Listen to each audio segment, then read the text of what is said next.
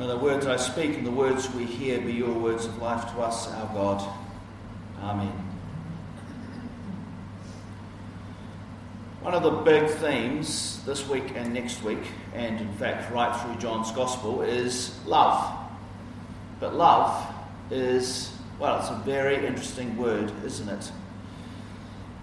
For example, my daughter loves margarita pizza. A little nervous about this picture of the margarita pizza because I'm not sure it would meet her high standards. She is an expert on margarita pizzas. She knows where to buy the best ones, and she is a harsh critic of what is offered in the name of margarita pizzas in too many places. She loves the flavours, she loves the texture, and she loves the combination of all of that. And she does not like it when people muck around with that. So, what or who do you love? You might like to just talk to your neighbour for a moment. What or who do you love?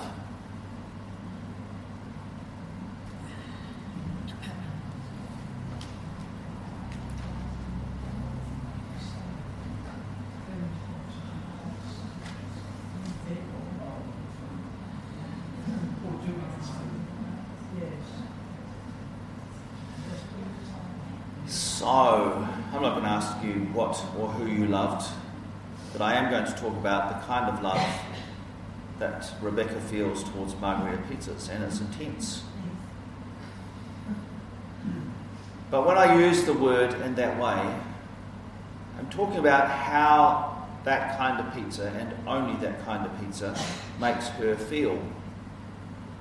She feels love when she eats that pizza. It's all about her and how she feels, which is okay when you're talking about pizza. But too often, when we talk about loving somebody else, we're talking about exactly the same kind of love. We can see that when we watch Hollywood movies, when we get to the wedding bit and we listen to their what are called vows. And too often, those vows are simply statements of, When I am with you, I feel a whole complex layer of emotions and I really like it and I want this to last forever. So I'm going to stay with you forever so that I can feel like this. And that is one understanding of love. Is it the kind of love that God feels for us?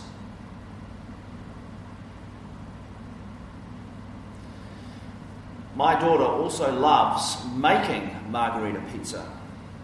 Yes, it makes her feel good because she knows that when that pizza is made, it will be made properly to her high standards and she will love eating it. But she also puts a lot of love into that pizza as she makes it.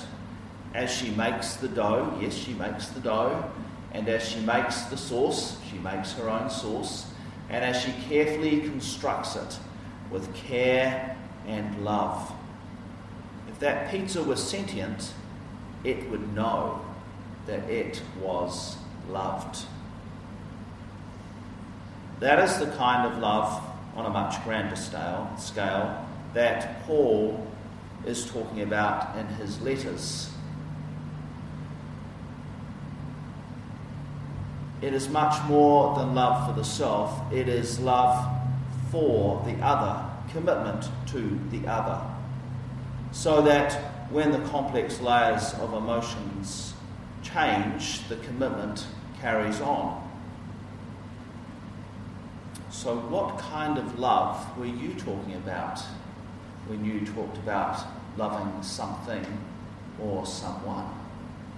Was it the love that you makes you feel good, or the love, a commitment to the other thing? Have a quick chat about that.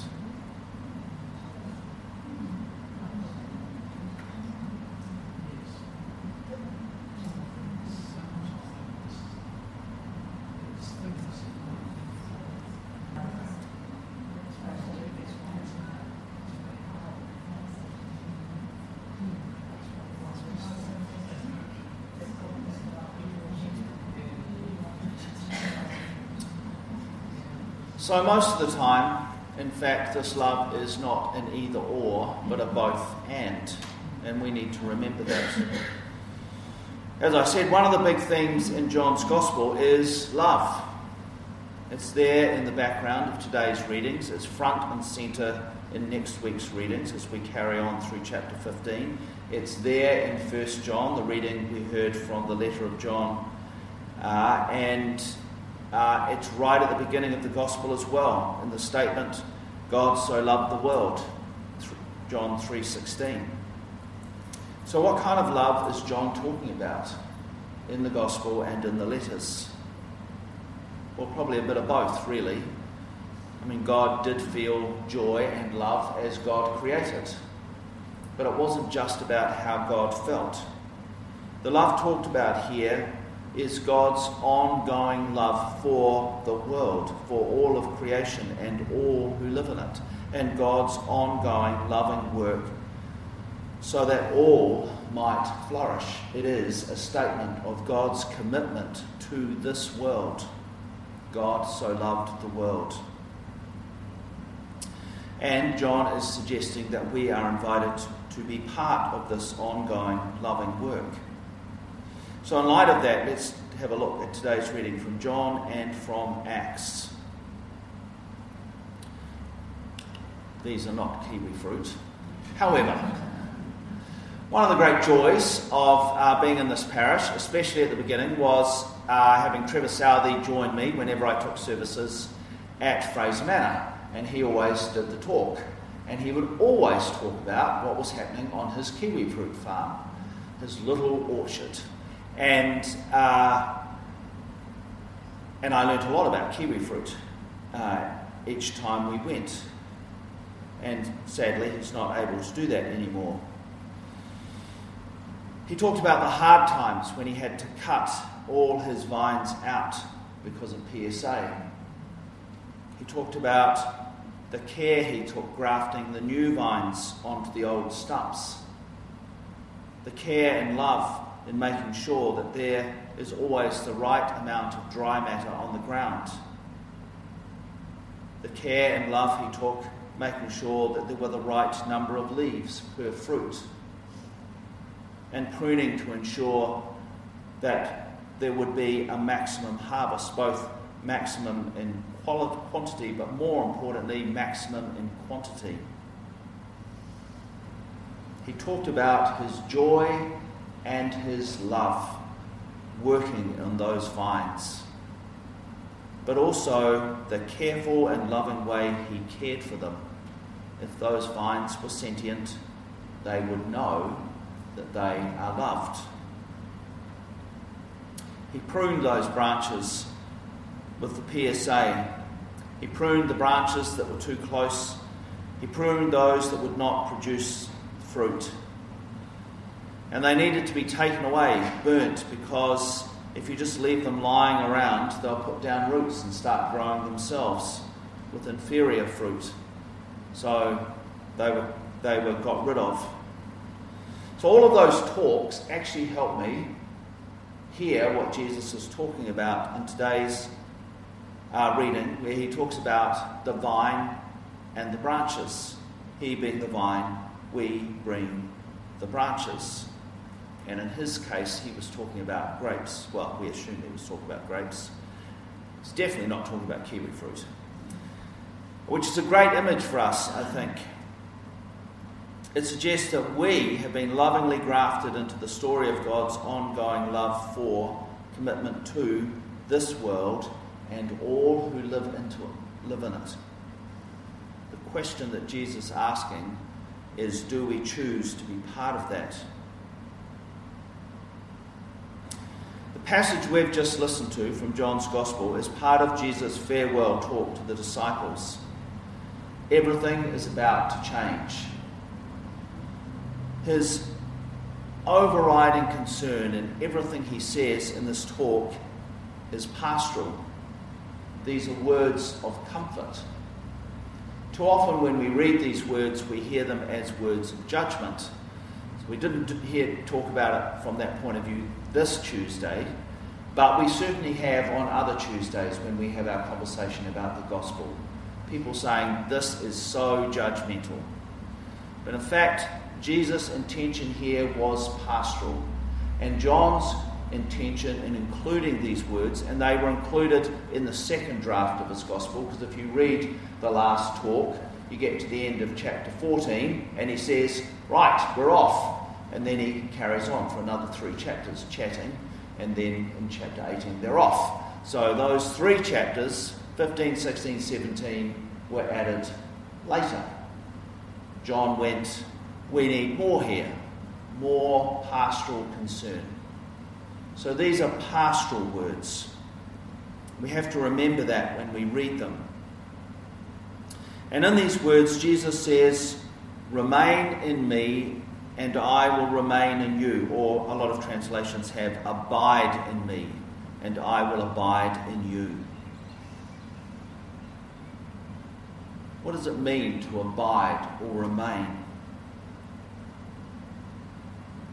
One of the commentaries I read using the, the piece just before this where Jesus said, There are many rooms in my Father's house. If it were not so, I would not have told you. Says that's what it means to abide. It means that room has been made in the heart of God for all of us where we might deeply be at home. Room has been made in the heart of God where we might deeply be at home. And the invitation to then is to, for us to make room in our heart as individuals and as a community where God might deeply be at home with us. It's a wonderful image, an image of us being deeply at home in God and God being deeply at home in us.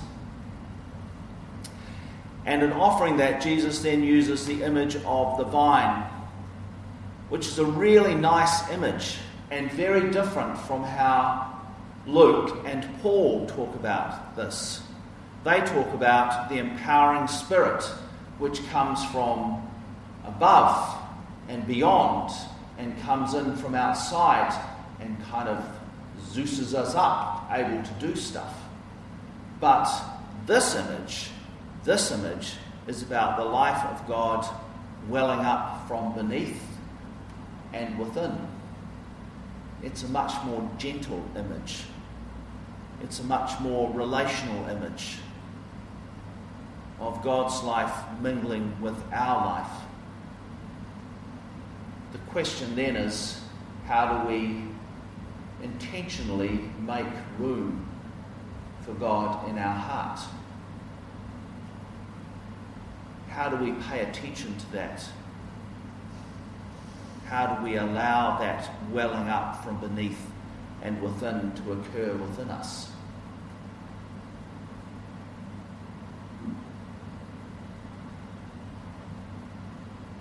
This image is rooted in life giving relationship.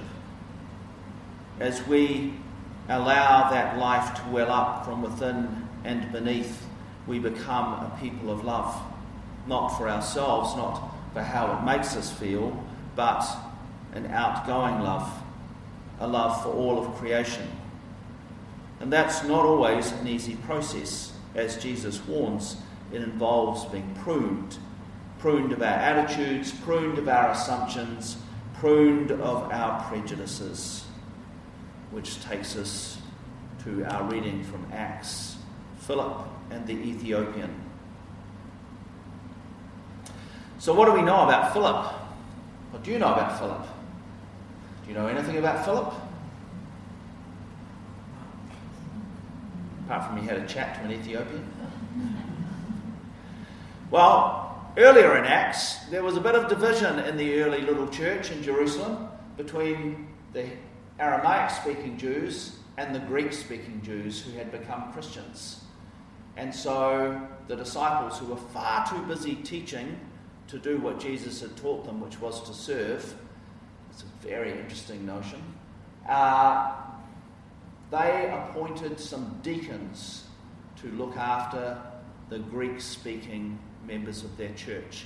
One of them was Philip, one of them was Stephen, one of them was Philip. So, from that, we know that he is someone who spoke Greek and lived in the Greco Roman world. He was a Jew, but he came out of that world. And that means he saw the world through those eyes. Now, that means that when he looked at that Ethiopian, within the Greco Roman world, Ethiopian didn't necessarily mean he came from Ethiopia. It meant he came from somewhere down there and that they looked different. How did they look different? They were darker. And in the Greco Roman world, if you looked darker, then you were inferior. You were less than. You were different.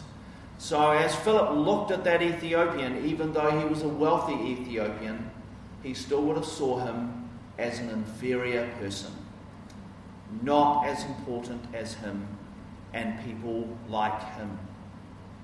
So, this is Philip coming to terms with what it means to preach the gospel to all the world. And Philip would have understood that to mean all the world to people like me, important people, white people, whitish people.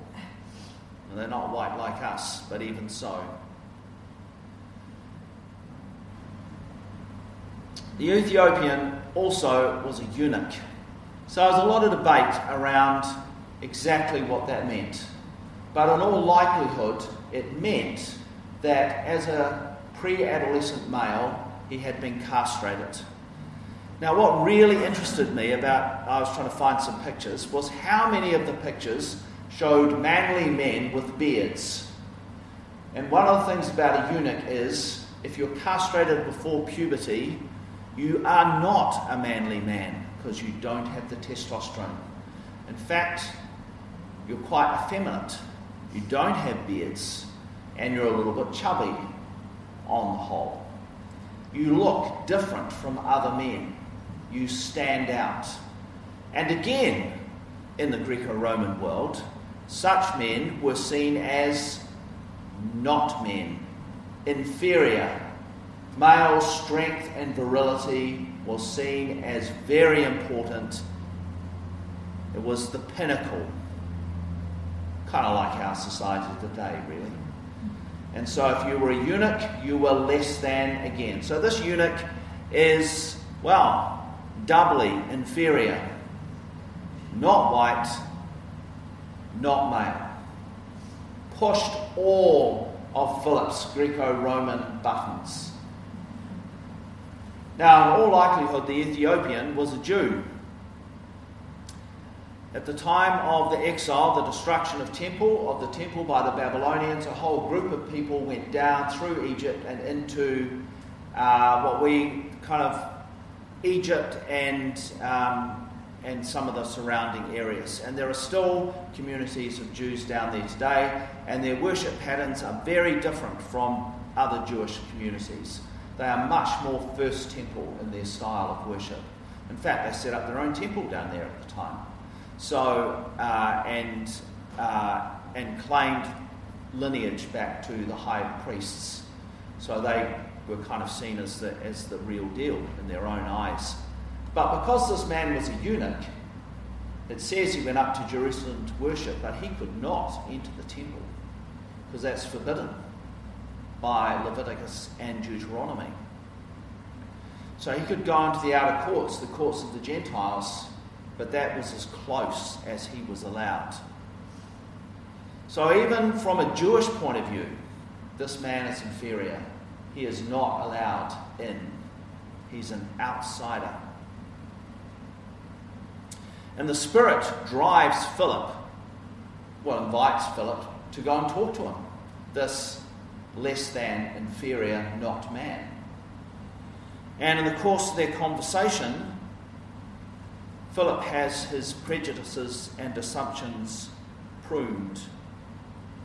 He confronts his own reluctance to preach the gospel to all people. All people. And he has to confront his own prejudice and reluctance to have all people respond.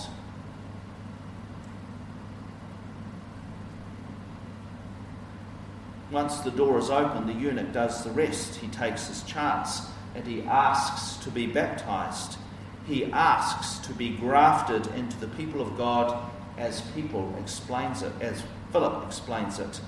And in doing so, he has his own assumptions pruned. Because as a Jew, he knows that he's an outsider. He knows that he may not enter the temple. He knows that even though through his mother he is a Jew, because he's a eunuch, he's not really a Jew. But in asking for baptism, he says, I can be a full member. I can belong. He embraces the idea that God loves him, takes delight in him, and actively loves him and includes him. He is grafted into the vine. So, I wonder, as we listen to these stories, the image of the vine and the branches, the story of Philip and the eunuch, Philip and the Ethiopian, I wonder what we hear. I wonder what these stories say to us. And I wonder how we might respond. So I invite you to have a quick conversation. What do you hear? And how do you respond?